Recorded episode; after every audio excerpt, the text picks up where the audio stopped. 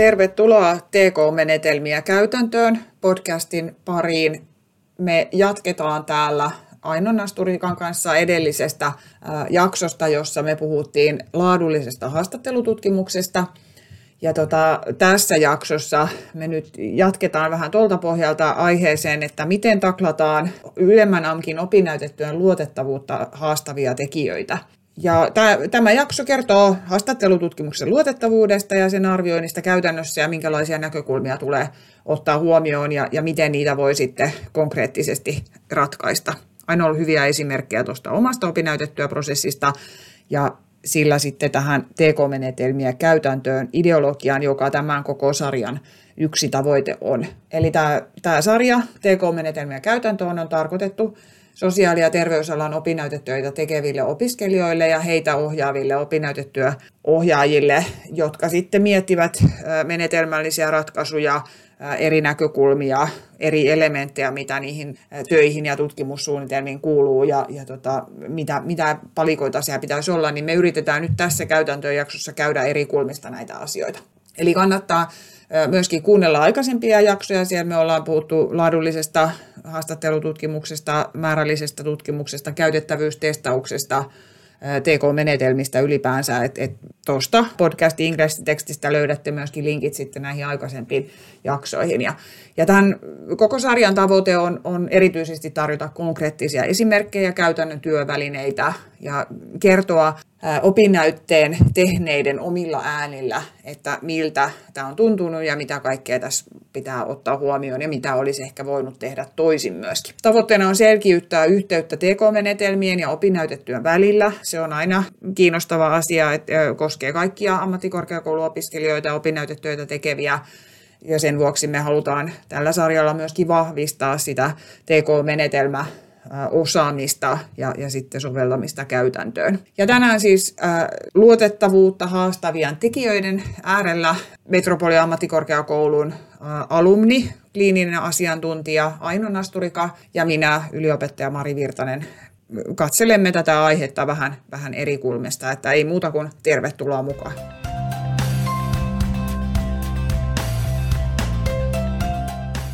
Hei Aino ja tervetuloa.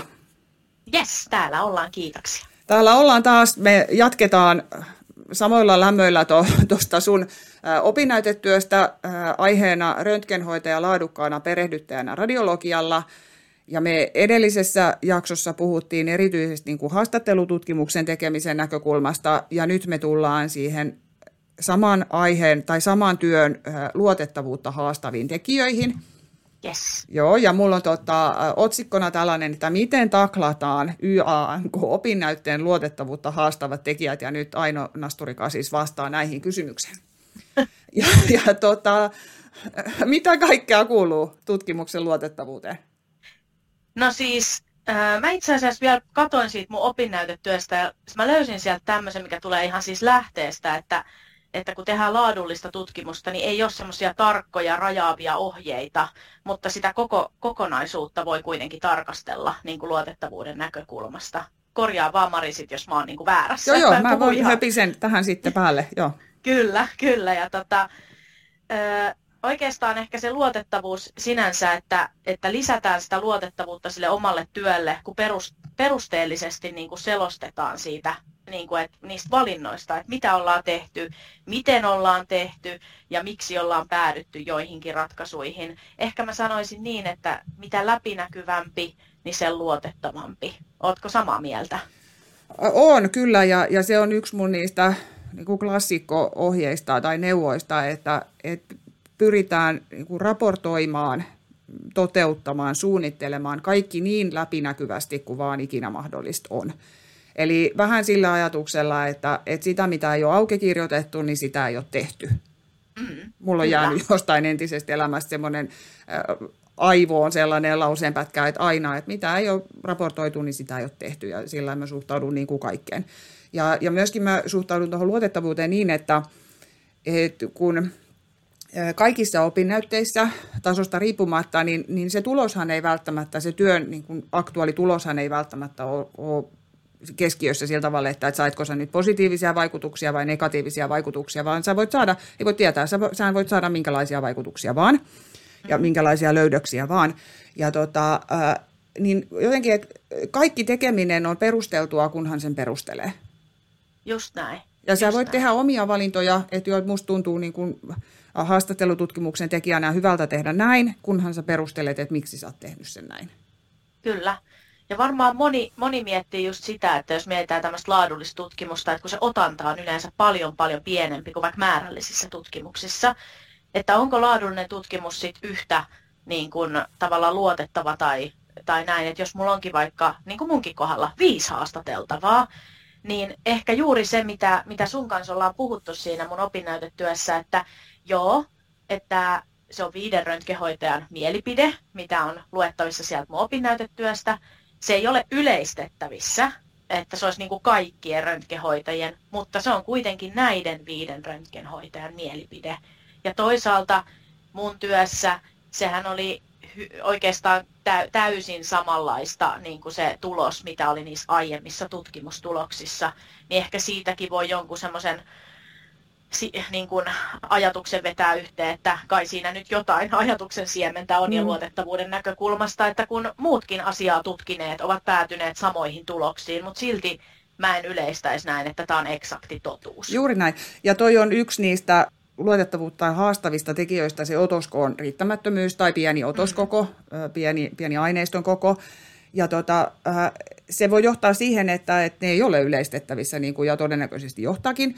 Mutta kun ajattelee nyt näiden ylemmän amkin töiden vaikka sitä tavoitetta, niin sehän monesti liittyy siihen työyhteisön kehittämiseen ja niin konkreettisiin prosessien kehittämiseen, eikä niinkään siihen, että, että me kerrottaisiin, että, että nyt aktuaalisen totuuden mukaan kannattaa perehdyttäminen järjestää jollain tietyllä tavalla esimerkiksi. Mm-hmm. Ja, ja sä oot kertonut sinne, että et, et sun otoskoko oli viisi ja se saattaa vaikuttaa siihen työn tulokseen, että lukija sitten taas suhtauttaa siihen, että, ja ajattelee sitä asiaa siltä kantilta, että kun sä oot nostanut sen esiin, että huomaat tämä, että, että voi, voi vaikuttaa siihen, että se ei ole yleistettävissä. Kyllä, just näin. Sitten tuohon otokseen liittyen, niin mä mietin myöskin sitä, että, että onko tällaiset asiat kuin, niin kuin satunnaisotoksen virhe, tai niin kuin vastaajamotivaatio sellaisia asioita, mitkä vois vaikuttaa tähän. Että, että kun sä tuossa aiemmin kerroitkin, että, että sä poimit ne tai teit sen otoksen niin, että, että sä otit sellaisia henkilöitä, niin mm. voiko olla sellainen tekijä, joka luotettavuutta haastaa? Kyllä, ja tuossahan on paljon sellaisia asioita, sekin, että joku muu olisi valinnut ne mun puolesta, niin olisi voinut tehdä ehkä parempia valintoja kuin minä siinä mielessä, että se olisi voinut olla luotettavampi se tulos. Tai sitten mä mietin myös, mitä mieltä olet siihen, että kun mä tein ryhmähaastattelun, niin aina on olemassa se pienikin mahdollisuus, että jos vaikka neljä ö, vahvaa persoonaa siinä porukassa on vaikka jotain mieltä, ja sitten joku onkin silleen, että No joo, mä oon samaa mieltä, koska mm. ei viitti vaikka tuoda sitä esiin, että jos mä olisin järjestänyt viisi yksilöhaastattelua, mä mietin nyt jälkeenpäin, mm. että sekin olisi voinut vaikuttaa siihen, että uskaltaa sanoa. Kyllä, hyvää, po- hyvää pohdintaa. Joo. Että, että olisi uskaltanutkin sanoa vaikka ihan suoraan, että ei kun mä oon kyllä oikeasti tätä mieltä.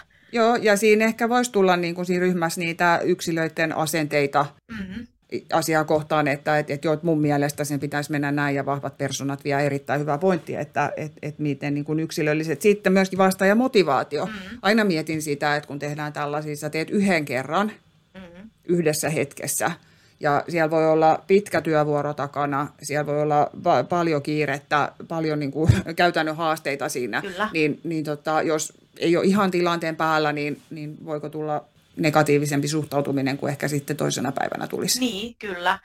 Kyllä, toi on ihan totta. Ja sitten toisaalta mä mietin myös sitä otosta, että jos olisi tehnyt, nämä on tämmöisiä jossitteluja, mutta jos mä olisin tehnyt vaikka kahteen eri yksikköön, niin ehkä siinäkin olisi voinut tulla hyvin erilaisia niin kuin asioita esiin, että, että olisi tehnyt useamman haastattelun, ryhmähaastattelun tämän yhden sijaan, että nyt kun mietin jälkeenpäin, niin olisi, olisi voinut tehdä vaikka kaksikin tämmöistä täsmäiskua. Juuri näin, ja tämähän on juuri sitä pohdintaa, mitä tuohon loppuun sitten tehdään, että et, et, sä oot tehnyt siinä hetkessä perusteltuja ratkaisuja mm. sillä tietämyksellä, mitä siinä hetkessä on ollut, ja tehdään näin. Ja helpompi, tai monesti on helpompi katsoa taaksepäin, että okei, tämän olisi, olisiko tämä työ ollut, niin kuin, tulos ollut luotettavimpi, jos olisi tehty kahdessa yksikössä, voi olla, että tulos olisi ollut ihan sama, mutta tota, se, se luotettavuuden pohdintahan sisältää juuri tämän ajattelun, että, että mikä olisi voinut ehkä vahvistaa sitä, tai mikä olisi sitten ehkä edelleenkin voinut, ja mitkä tekijät on heikentänyt sitä luotettavuutta. Kyllä. Haastattelijavaikutus, sen otit tuossa edellisessä mm. pätkässä jo esiin, että, että kun sä teit sitä teemahaastattelua, teit sitä ekaa kertaa, voiko olla, että, että on vaikuttanut tähän lopputulokseen? Todellakin on voinut vaikuttaa ja, ja niin kuin ainahan tuommoinen tilanne, kun sä teet ensimmäistä kertaa, niin monesti mun mielestä se on ihan normaalikin niin kuin ajatusprosessi, että ei vitsi, että ensi kerralla mä tekisin kyllä tälleen ja mä en tekisi ehkä näin tai noin. Että just, just niin kuin mietin sitä, että kun en ole koskaan haastatellut ketään ja juuri se, että kun se on jännittävä tilanne ja sitten se, että yrität ottaa kaikki huomioon siinä, yrität olla johdattelematta, mutta kuitenkin saada sen niin kuin tiedonjyvän ongittua niistä ihmisistä ulos, et, et se on oikeasti aika haastavaa niin kuin tämmöiselle kokemattomalle haastattelijalle. Ja nyt on eka kierros takana, niin nythän voisi sitten halutessaan jossain vaiheessa jatkaa. Kyllä, kyllä. Jos tutkimuksen tekeminen kiinnostaa, niin sittenhän olisi ainakin teemahaastattelu hallussa. Sitten voisi ehkä ottaa valikoimaan muitakin menetelmiä. Mutta tota, mennään tuosta sitten tuohon niin eettisiin näkökulmiin ja siihen niin kuin eettisyyden pohdintaan ja, ja niihin, että et minkälaisia asioita haastattelututkimukseen liittyy eettisyyden kannalta? No mä ajattelen sitä eettisyyttä esimerkiksi, esimerkiksi sillä, että ketään, ketäänhän näitä henkilöitä esimerkiksi on pakotettu tähän, tähän mun, mun haastatteluryhmään, että kaikki on tullut ihan, ihan niin kuin hyvin fiiliksin siihen ja ihan omasta tahdostaan ja, ja tota, niin kuin sanoin, että he on, he on niin kuin mun tuttuja ja kollegoita ö, työelämästä, niin, niin ehkä sitä kautta he halusikin niin kuin olla tässä mukana ja sitten juuri se, että et ei ole tunnistettavissa niin kuin nämä haastateltavat. Ja haluankin tähän sanoa, että, että siinä litterointivaiheessa, eli juuri kun se tekstimuotoon se haastattelunauha purettiin, niin siellähän oli esimerkiksi murre, tyylejä puhua, niin mä muutin ne ihan tietoisesti, että kaikki puhuu, että mä ja sä. Tai, tai sitten jos joku kertoo vaikka jonkun tämmöisen pienen kommentin vaikka aikaisemmasta ihan työpaikasta, missä oli tapahtunut jotain tai, tai kokeiltu jotain käytäntöä perehdytyksessä, niin, niin mä niin kuin tavallaan deletoin siitä kokonaan sen kohdan, että missä hän on ollut tai muuta, koska se ei ollut mun mielestä validi tieto, ja sitten taas silloin olisi voinut yksilöidä, että okei, että mist, kukakohan henkilö tässä olisi kyseessä, että sekin on mun mielestä tosi tärkeää, että ei ole niin kuin tunnistettavissa nämä henkilöt. Se on tosi tärkeää, se on tosi tärkeää ja, ja toi, että, että sullahan oli asianmukaisesti tutkimustiedotteet ja he sai etukäteen perehtyä, että, että mikä tämän työn tarkoitus on ja Kyllä. minkälaisia tietoja tässä kerätään, että kerätäänkö yksilöivää henkilötietoa. Just näin, just näin. Säädösten mukaisesti ja se on hyvä muistaa näissä haastatteluhommissa, että, että ihmisen ääni myöskin on yksilöivä henkilötieto.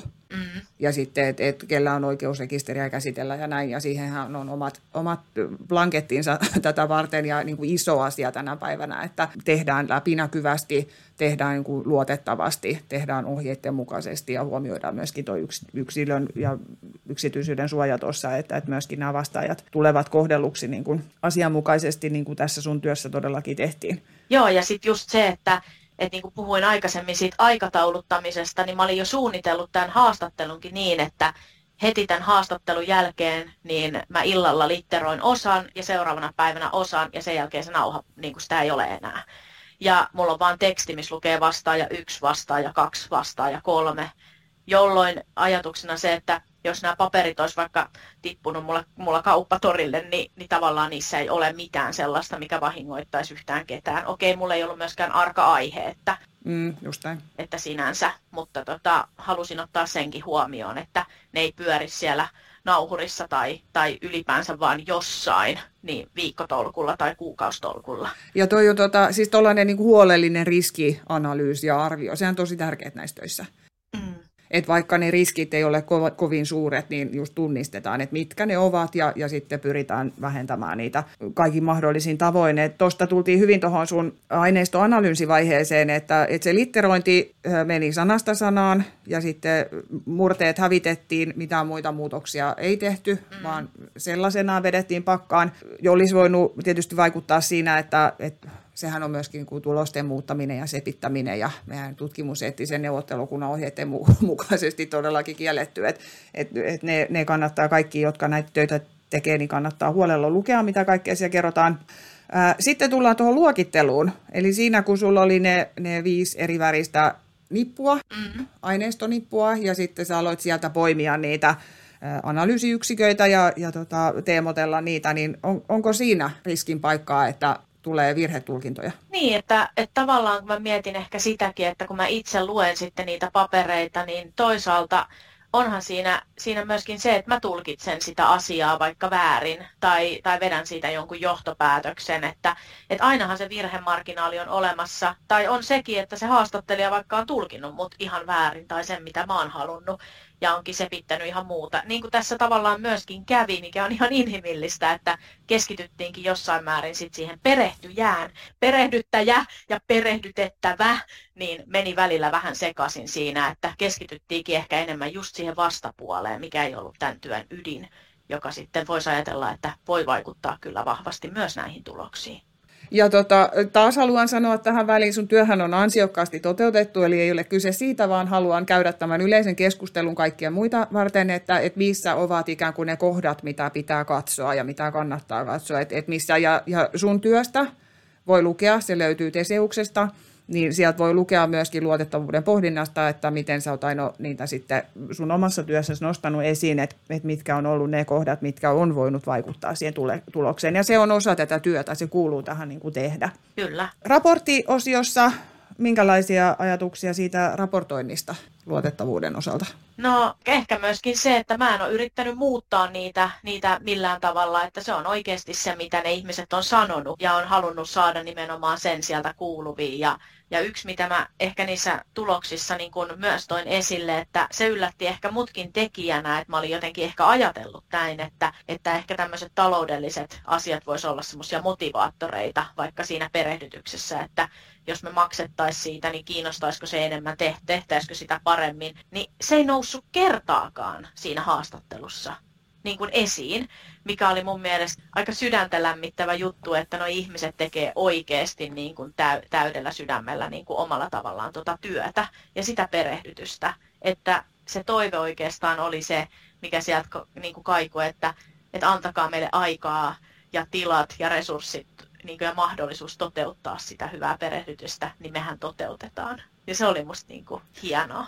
Ja musta tässä on tosi hienoa tuossa ajatuksessa se, että, että kun tekee opinnäytetyötä tai tutkimusta, mm-hmm. niin vaikka emme haluaisi asettaa ennakko odotuksia tuloksesta, niin jotenkin ihmisen mielihän aika mielellään sitä tekee. Mm-hmm. Että, että, että okei, no mä ajattelen, että, että no varmaan se on se raha, mikä sieltä nousee, tai se talousasia, että maksakaa enemmän, niin me perehdytetään niin kuin tosi mielellään. Joo. Ja si, sitten tämän jälkeen, kun sä oot tämän tehnyt, niin se onkin niin, että sillä ei olekaan mitään merkitystä. Että se on ollut jollain tavalla ehkä yleinen ajatus, yleinen käsitys, mutta sitten nämä henkilöt ei nosta sitä lainkaan esiin. Niin musta se on mahtavaa, että sitä tutkimuksen tulosta ei voi tietää etukäteen. Nimenomaan, nimenomaan, koska mä olin jotenkin päässäni ajatellut, että tämä on asia, mikä tulee nousemaan varmasti monesti siinä haastattelussa.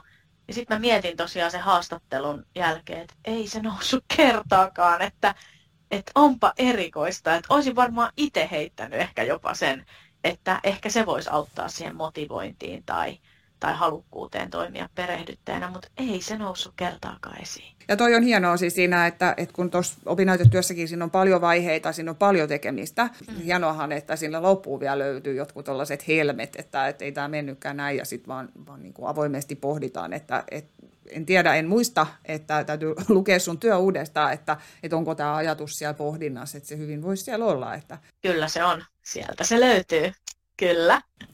Mahtavaa.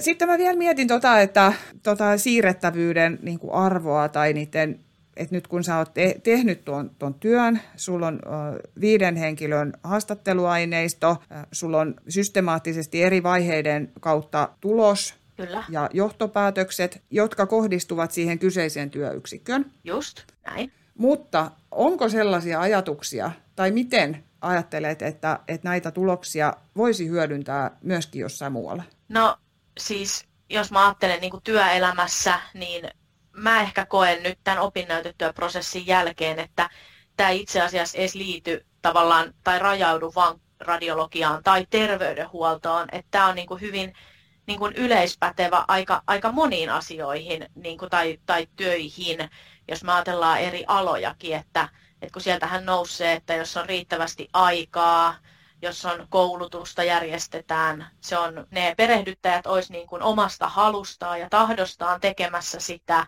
ja heille annetaan mahdollisuus toteuttaa sitä hyvää perehdytystä. Ja sitten käytettäisiin monia eri menetelmiä, niin kuin vaikka näitä virtuaalisiakin menetelmiä hy- hyväksi näissä perehdytyksissä ja olisi se ammatillinen osaaminen toteuttaa sitä perehdytystä, niin näähän on kuitenkin niin kuin siirrettävissä niin kuin alasta riippumatta mm-hmm. ja työtehtävistä riippumatta ihan mihin tahansa.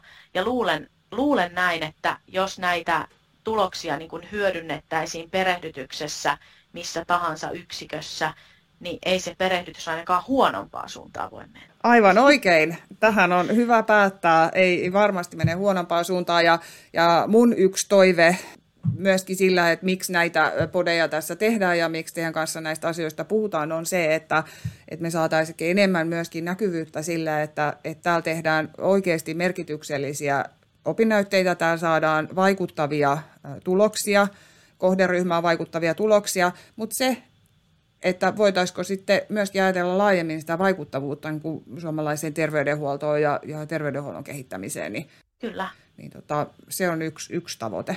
Ja toivotaan, että siihen suuntaan ollaan menossa yhä vahvemmin.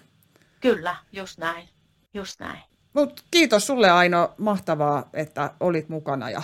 Kiitos, oli ihan mahtavaa olla täällä ja päästä kertomaan tuosta opinnäytetyöstä ja muusta. Ja ja kauheasti kaikille tuleville opinnäytetyön tekijöille tsemppiä ja kyllä se siitä, kyllä se siitä.